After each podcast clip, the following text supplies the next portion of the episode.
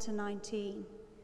And this can be found at uh, page 22 of the Church Bibles. And it should be on the screen behind me.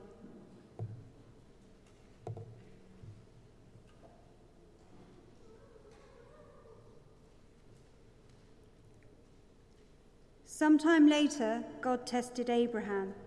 He said to him, Abraham, here I am, he replied. Then God said, Take your son, your only son, whom you love, Isaac, and go to the region of Moriah. Sacrifice him there as a burnt offering on a mountain I will show you. Early the next morning, Abraham got up and loaded his donkey he took with him two of his servants and his son Isaac. When he had cut enough wood for the burnt offering, he set out for the place God had told him about. On the third day, Abraham looked up and saw a place in the distance. He said to his servants, Stay here with the donkey while I and the boy go over there. We will worship, and then we will come back to you. Abraham took the wood for the burnt offering and placed it on his son Isaac, and he himself carried the fire and the knife. As the two of them went on together, Isaac spoke up and said to his father Abraham, Father? Yes, my son, Abraham replied. The fire and the wood are here, Isaac said, but where is the lamb for the burnt offering? Abraham answered, God himself will provide the lamb for the burnt offering, my son. And the two of them went on together. When they reached the place God had told him about, Abraham built an altar there and arranged the wood on it. He bound his son Isaac and laid him on the altar on top of the wood. Then he reached out his hand and took the knife to slay his son. But the angel of the Lord called out to him from heaven, Abraham, Abraham. Here I am, he replied. Do not lay a hand on the boy, he said. Do not do anything to him. Now I know that you fear God, because you have not withheld from me your son, your only son. Abraham looked up, and there in a thicket he saw a ram caught by its horns. He went over and took the ram and sacrificed it as a burnt offering instead of his son. So Abraham called that place, The Lord Will Provide. And to this day it is said, On the mountain of the Lord it will be provided. The angel of the Lord called to Abraham from heaven a second time and said, I swear by myself, declares the Lord, that because you have done this and have not withheld your son, your only son, I will surely bless you and make your descendants as numerous as the stars in the sky and the sand on the seashore. Your descendants will take possession of the cities of their enemies, and through your offspring, all nations on earth will be blessed, because you have obeyed me. Then Abraham returned to his servants, and they set off together for Beersheba. And Abraham stayed in Beersheba. This is the word of the Lord. Thanks be to God.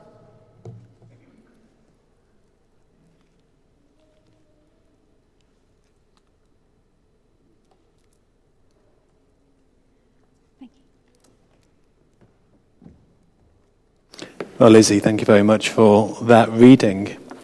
I encourage you to keep your Bibles open. It's Genesis 22, which is on page 22 of the Bibles. Um, for those of you that were here last week, well, this might be a strange sense of deja vu, because this is the exact same reading we had last week. And just to reassure you, we, it's not us losing the plot. And this isn't some strange waking dream that you're part of. We are doing this passage again. Um, and we're looking at it from a completely different perspective, however. For those of you here last week, you'll know that uh, we began a series looking at the founding fathers of the faith in the book of Genesis. And actually, I think I began by testing you to see who knew them all.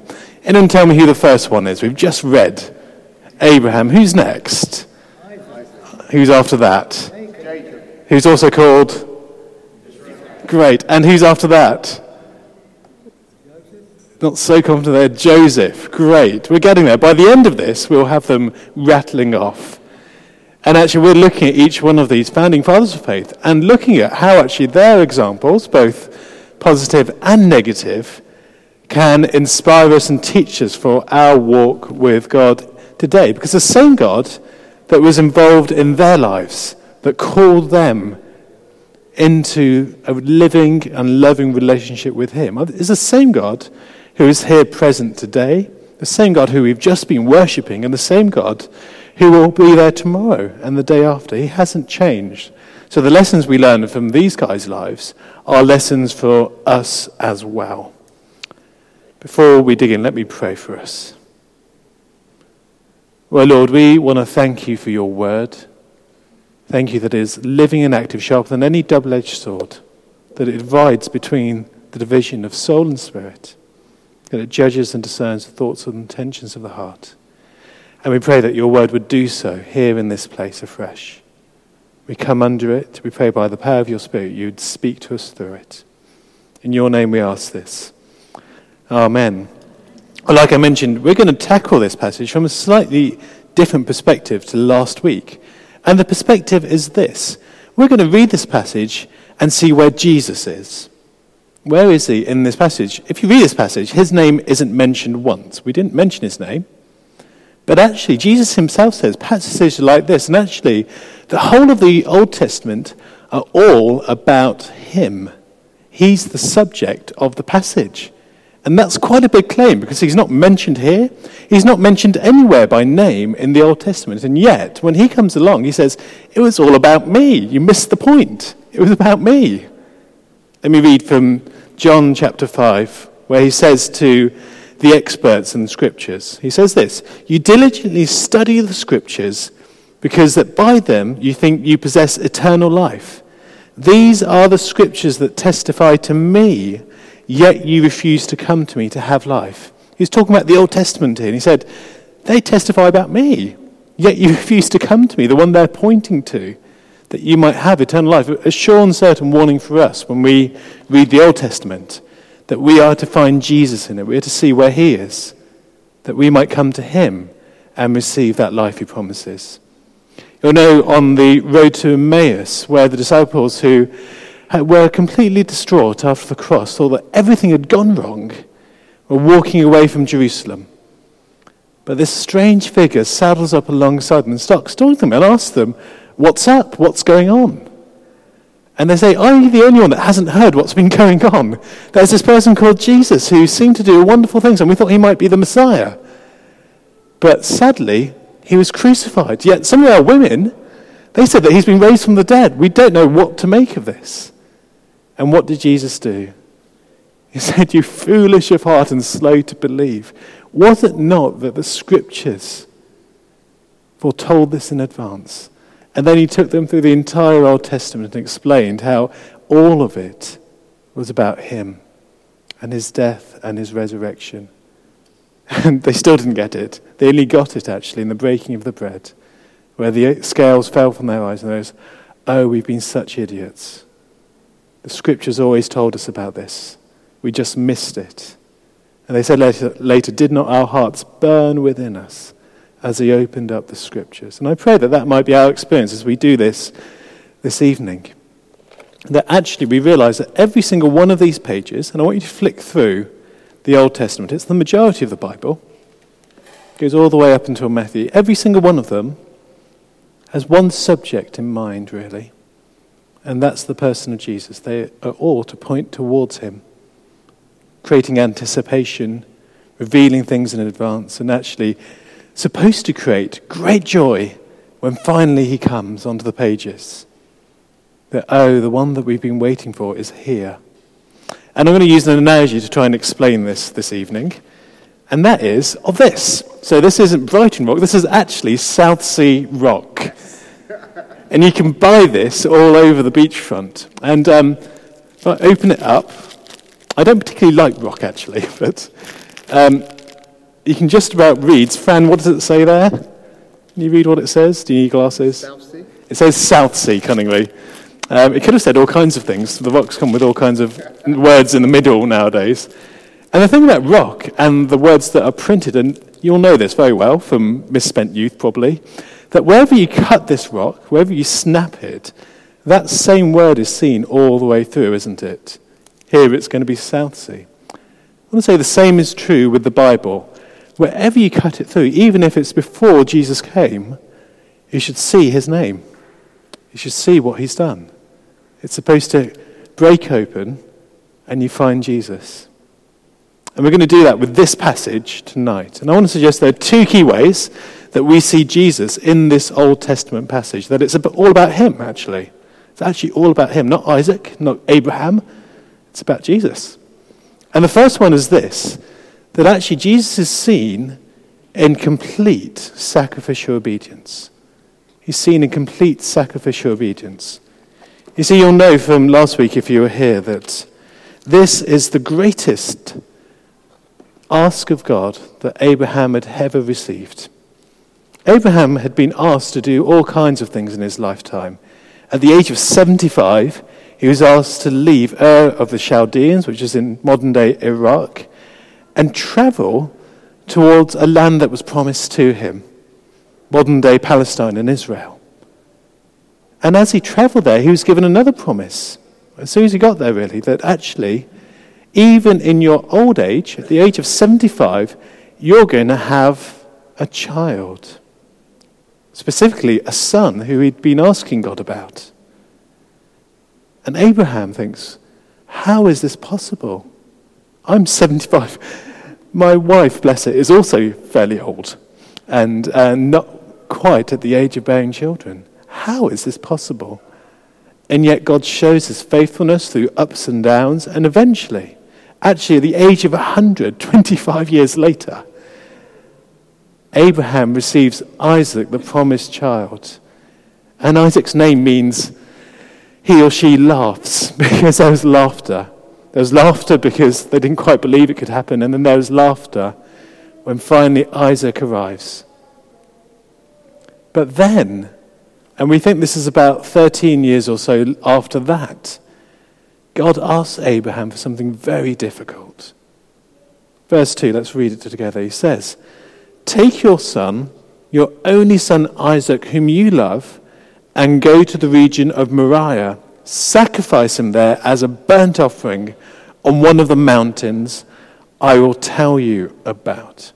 It's by far the hardest thing he's asked God God has asked him to do. Much harder than leaving his home, much harder than believing a promise of a child, much harder. That he's to take Isaac and sacrifice him upon a mountain. And note the emphasis it says, Take your son, your only son. It's true, his only son through Sarah at this point, whom you love. This wasn't an understatement.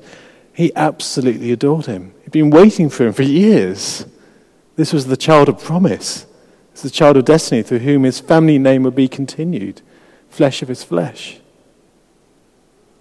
This was a big ask. He was called to sacrifice him to God. And the immediate question is why would God ask him to do something like this? It seems malevolent and capricious and just unkind. Well, the clue is in verse 1. It says, Sometime later, God tested Abraham this was a test. This was a purifying test to see and reveal Abraham's heart. You see, Isaac was so important to him that it had a danger that great promise of a child and then fulfillment of that promise of replacing God in Abraham's heart. That Abraham's life no longer became about obedience to God and following him God then started to come second. And the most important thing was Isaac and making sure that he was looked after, making sure that he continued the family, making sure that he prospered and did well. And for those of you that have had children, you'll know that there is that temptation when you have children, that they come first above everything else. And it's a testing time when God sometimes says, No, I come first. Even then. Even then, I come first. And this was a test for Abraham. Who was first in his heart? Was he an idol worshipper like the people he'd left behind? Or had he come to worship God and God alone? Well, we read the answer is that yes, he passes the test straight away. Verse 3 says, Early the next morning, Abraham got up and saddled his donkey. He took with him two of his servants and his son Isaac, and they set out to the place that God told him about. It says, Early in the next morning, no doubt he had had a sleepless night, wrestling with God, asking God, saying to God, Why? No doubt some of the Psalms of Lamentations that we were looking at this morning echo what he cried out to God, Why? Why would you do this? You gave me this promise only to take it away. Are you a God that likes child sacrifice? Would you do such a thing? Surely not, surely not. No doubt there was a wrestling going on that night. But come the morning, he's chosen to be obedient. He's chosen to say, God, no matter what, I don't quite understand it, but I'm following you. And no doubt there are times in our lives where there are things that God asks us to do. Sometimes clearly explained in His Word, sometimes through the leading of the Spirit. And we're tempted to ask, God, surely that's not you. Surely you wouldn't do such a thing. That just doesn't make sense. Lord God, and no doubt wrestling moments. And there's a test, a testing time. Who will we follow as first? Who will be obedient to? Verse 6, it says that when they got to the mountain, they left the servants behind, and only Abraham and Isaac went to the place up alone. Abraham knows he, he has to do this personally. He can't leave it to someone else. If he left it to someone else where he might change his mind, he has to be the one that does this. In verse 7, it seems that Isaac knows something is up. Isaac speaks up and says, Father. And Abraham says, Yes, my son. The fire and the wood are here, Isaac said, but where is the lamb for the burnt offering? You see, this indicates that they'd probably done this a few times already. They'd offered sacrifice to God in their past together as father and son. They'd built the family altar of prayer and worship to God. And Isaac knows the pattern. The pattern is you bring a lamb, you nicely but gently lead it up to the place of sacrifice. Unfortunately, for those of you a bit squeamish, you would then cut its neck, and then you'd burn it as a sacrifice and a worship of offering, something precious to you, given to God, to say how much he is worth. Isaac knew this, and he's utterly perplexed. Where's the lamb? It's just you and me, Dad. Where's the lamb? And Abraham, prophetically, with faith, says, The Lord will provide the lamb for the sacrifice. The writer of Hebrews, looking back on this, said that Abraham believed in his heart that God could even raise the dead. That even if Isaac was to be the one sacrificed, God could still raise him up. He believed that the Lord would provide. All he had to do was to be obedient in this. The Lord would provide. And that's what Abraham does. He binds Isaac to the altar. Isaac, you've got to wonder at this point, what's he thinking? And then he takes the knife and he gets to the point of actually plunging it into his only son. And then heaven erupts. The angel of the Lord, always representing the Lord himself, says, Stop! Do not lay a hand on the boy. Do not do anything to him now I know that you fear God, because you've not withheld from me your son, your only son. It was abundantly clear who was first in Abraham's heart. Abundantly clear.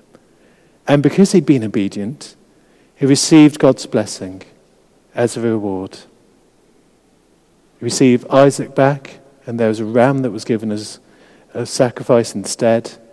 And actually, God reiterates the covenant that he had made with Abraham. You see, in the book of Genesis, God makes a promise with Abraham.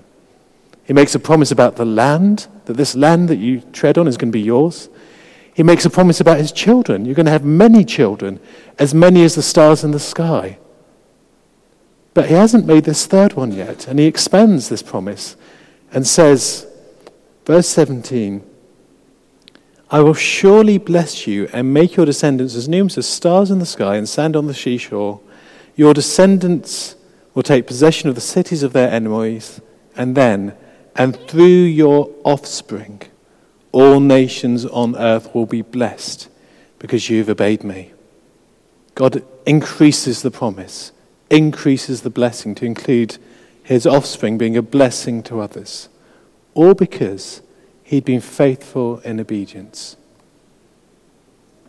Now, that's a wonderful story and very inspiring for us, but the question is where is Jesus in this? My original question we should see Jesus in this. And I want to say that as we read through this account of Abraham, his unswerving obedience to God the, to the point of sacrifice, surely it's clear. Surely it's clear where Jesus is. Because he is the one who is obedient unswervingly to the point of sacrifice. And for him, the sacrifice was real. The knife wasn't stopped. He gave his life. And for him, for him, of course, the reward was great. The reward was the nations. His heritage is you and me and every single one of us as his possession. And that promise that God gave to Abraham, that through your offspring all the nations will be blessed, that spoke of him. He is the offspring of Abraham.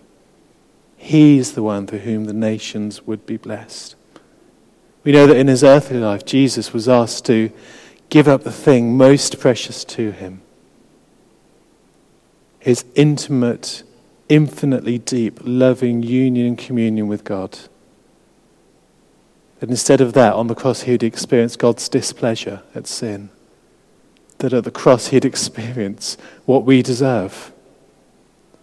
And we know that the night before that, Jesus wrestled with God in prayer, just like Abraham probably did. In Gethsemane, saying, If it is possible, please could you take this cup from me? Yet not my will, but your will be done. He said it three times. He wrestled. And yet we know when the morning came, he was resolute. He went to the mountain. He gave himself as a sacrifice. But there on Calvary stood on our behalf. He was obedient to the point of death, even death on a cross. And therefore, God was pleased to exalt him to the highest place. That's where Jesus is. He's right there. He's right there. He's right here. And of course, the question is well, what does that mean for us? What does that mean for us? Well, I'm going to go back to my picture of the rock. Because if anyway you go through the Bible, you can see Jesus and his sacrifice upon the cross. I want to say it continues. Because this is the picture of God's people in the Bible. And perhaps it goes all the way up until there, and the Bible ends. But what happens after that? Well, it's the rest of the history of God's people. And that carries on, and carries on, and carries on. And it should be true even today that wherever you take a cross section through God's people and their history and relationship with God, what should you see? What should you see? Well, the very same thing, I think. Jesus, his name, his sacrifice, pointing towards him in all that we do. The big things, the small things, our sacrificial obedience pointing towards someone who's even more obedient and gave even greater sacrifice. Our witness that points to someone else that's written in our hearts, that points towards him. For many of us, this will be in a thousand small things rather than a big thing. It will look like the sacrifice of choosing what he wants over what the world wants. I was talking today, I had some friends who are both atheists who have stayed with me for the weekend. I got to know them at university, and really close friends, and hearing about the workplace and hearing about the temptation that actually just fudge something here. One of them's a lawyer. Just fudge something here. Or just leave something behind so that actually the company does well. And that actually you get more money. And they're saying, We're wrestling with this. We're wrestling with this. We want to do what is right. And these were atheists saying it. And for some of us, we're in workplaces where there's the temptation to fudge things, to just just not quite be as diligent, to just ignore a few things. And yet, the sacrificial obedience of Christ says, no. Obedience to Him is going to cost. but it's going to point towards me. In other places, it'll be in the family. It'll be choosing His way over other people's ways. It'll be in relationships where you're pulled in one direction, and yet God pulls you in another. And may His pull be stronger. May His pull be stronger. And for some of us, it may be that there are going to be Abraham like moments where God asks you very specifically to give something up, something very precious to you. I've only had it happen twice in my life, but they're testing times. And it may be that you're in that at the moment. Can I encourage you, look at his example and then look at Jesus' example and see what God has done. I'm going to end this bit with a story. I, I didn't know that Gay was going to choose a song from the worship block today that's from the early vineyard days. Um, the Vineyard Church was a church that was planted out of America by someone called John Wimber um, back in the 80s. And John Wimber actually was a well known musician at the time. Uh, he was part of the Righteous Brothers. Anyone heard the Righteous Brothers? Anyone admit to owning some of the albums? No, I think some of you do, and you're hiding it. Well, he found that God had asked him very early on as a Christian to do something absolutely absurd to actually give up all his music, to stop being part of any musical acts, and to simply wait on God and see where God would lead him. And he even felt led by the Lord to take all of his music, all his CDs, all his records, all his sheet music, and to get rid of them. This was very specific to him. And so he put it all in the back of the car and drove to the tip with his wife Carol, opened the back of the car and shoved it all out onto the tip. And his wife said that there and then the Lord spoke to them through a verse in the Gospel of John that says, If a grain of wheat remains alone, it won't bear fruit. That was an ad lib. But then the actual scripture if a grain of wheat falls into the ground and dies, it will not be alone, but it will bear much fruit. And then and then, actually, God did something remarkable. The very next week, God started to fill John Wimber's heart with songs of worship that had never been written before. He started to write them at a prodigious rate. We still sing some of them, actually. And actually, the church that he began to plant was, was, became very well known for their worship music.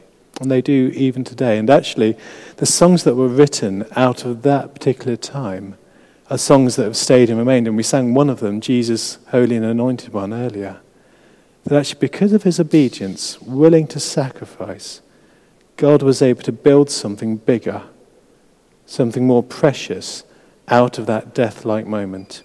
Just as with Abraham, building the Old Testament covenant out of that moment of sacrifice, just as with Jesus, and just as he might do with us. So if you find yourself, or if you ever find yourself there, be assured that this is what God does.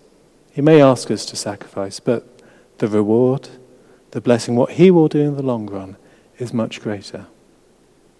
Well, that was the first way of seeing Jesus in this passage, that he's there as the one who is obedient to the point of sacrifice. I want to say that, however, there is a second way of seeing Jesus in this passage. It's not limited to just one. And the second way is that we see him as the substitute for the sacrifice. And many of you will know this one.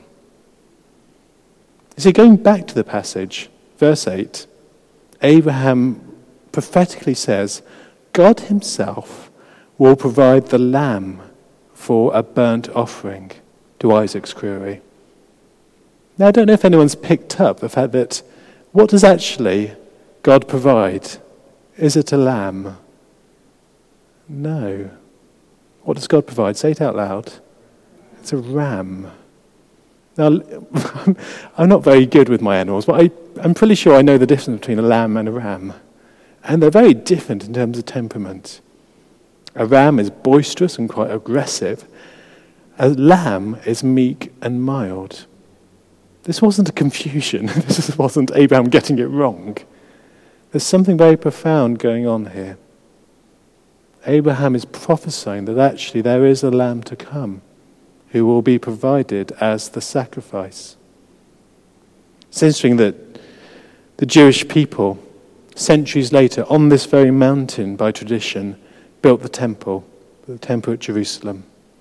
And there, lambs were offered every single week as sacrifice, as burnt offerings to God, as part of the system of their approach towards a holy God and God's living with them. And yet, I don't think that's the lamb that's being talked about. That was man made.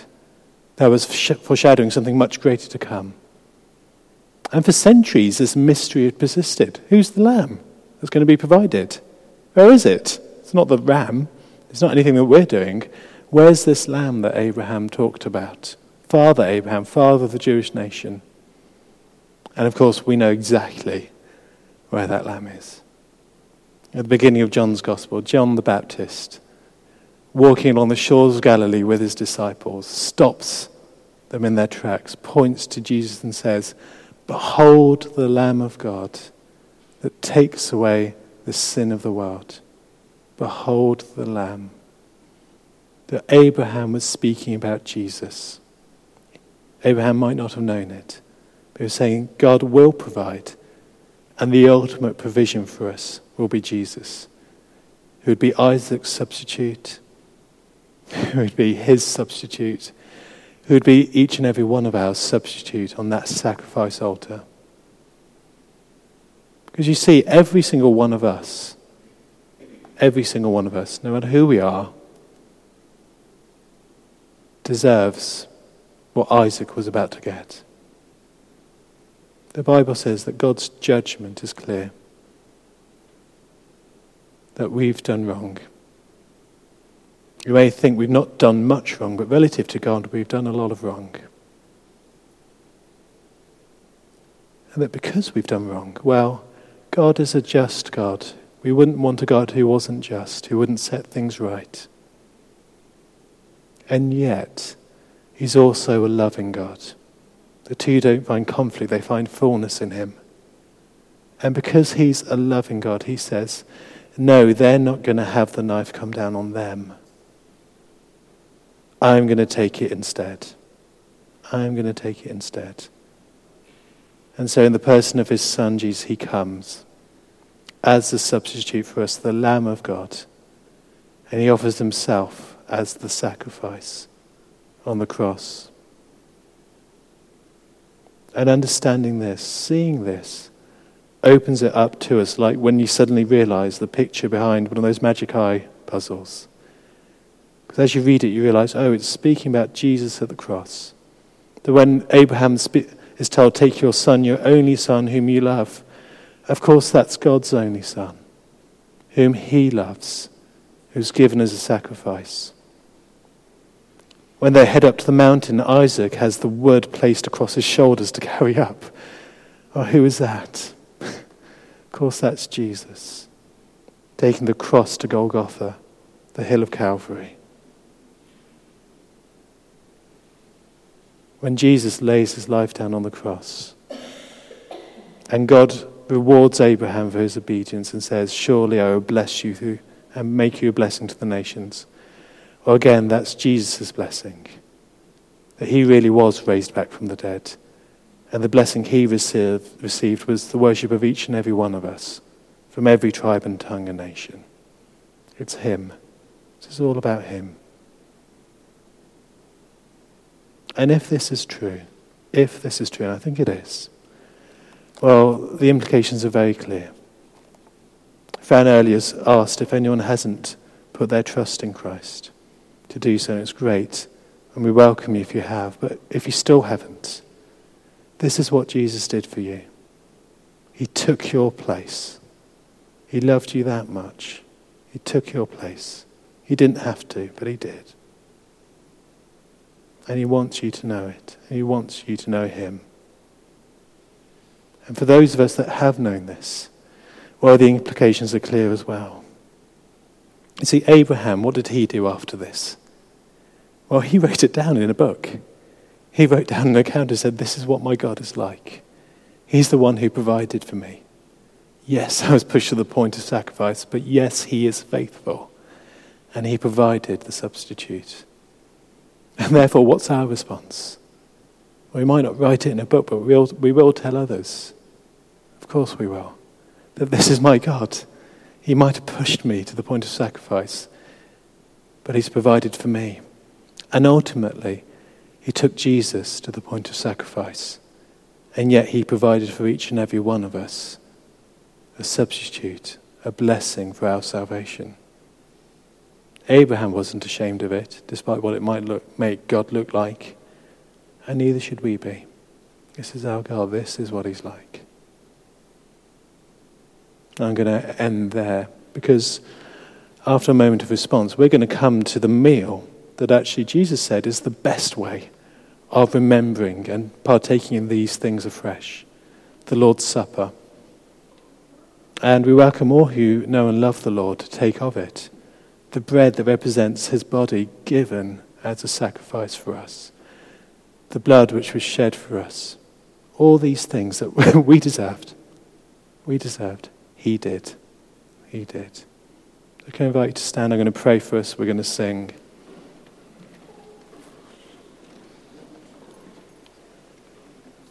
Lord Jesus, we want to thank you for how we see you in this story of Abraham.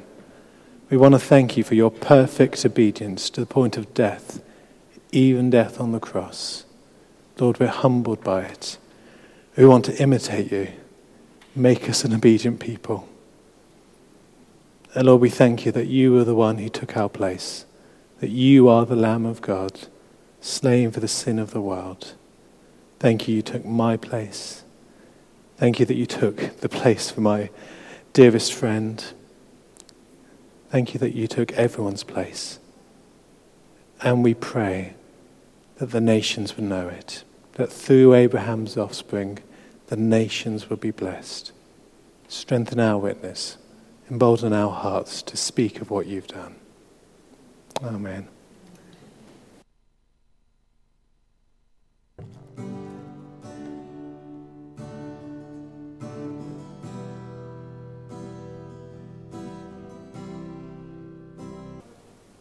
Thank you for your sacrifice for us. Thank you, the, the confidence, the boldness we have now in life before your throne. And we pray that as we've been considering these things and meditating upon them tonight, would you seal your words in our heart? And would you bless us as we leave this place? The peace of God, which passes all understanding, Keep your hearts and minds in the knowledge and love of God and of his Son, our Saviour, the Lord Jesus Christ. And the blessing of God Almighty, the Father and the Son and the Holy Spirit be upon you, remain upon you now and always. Amen. Go in peace to love and serve the Lord. In the name of Christ. Amen.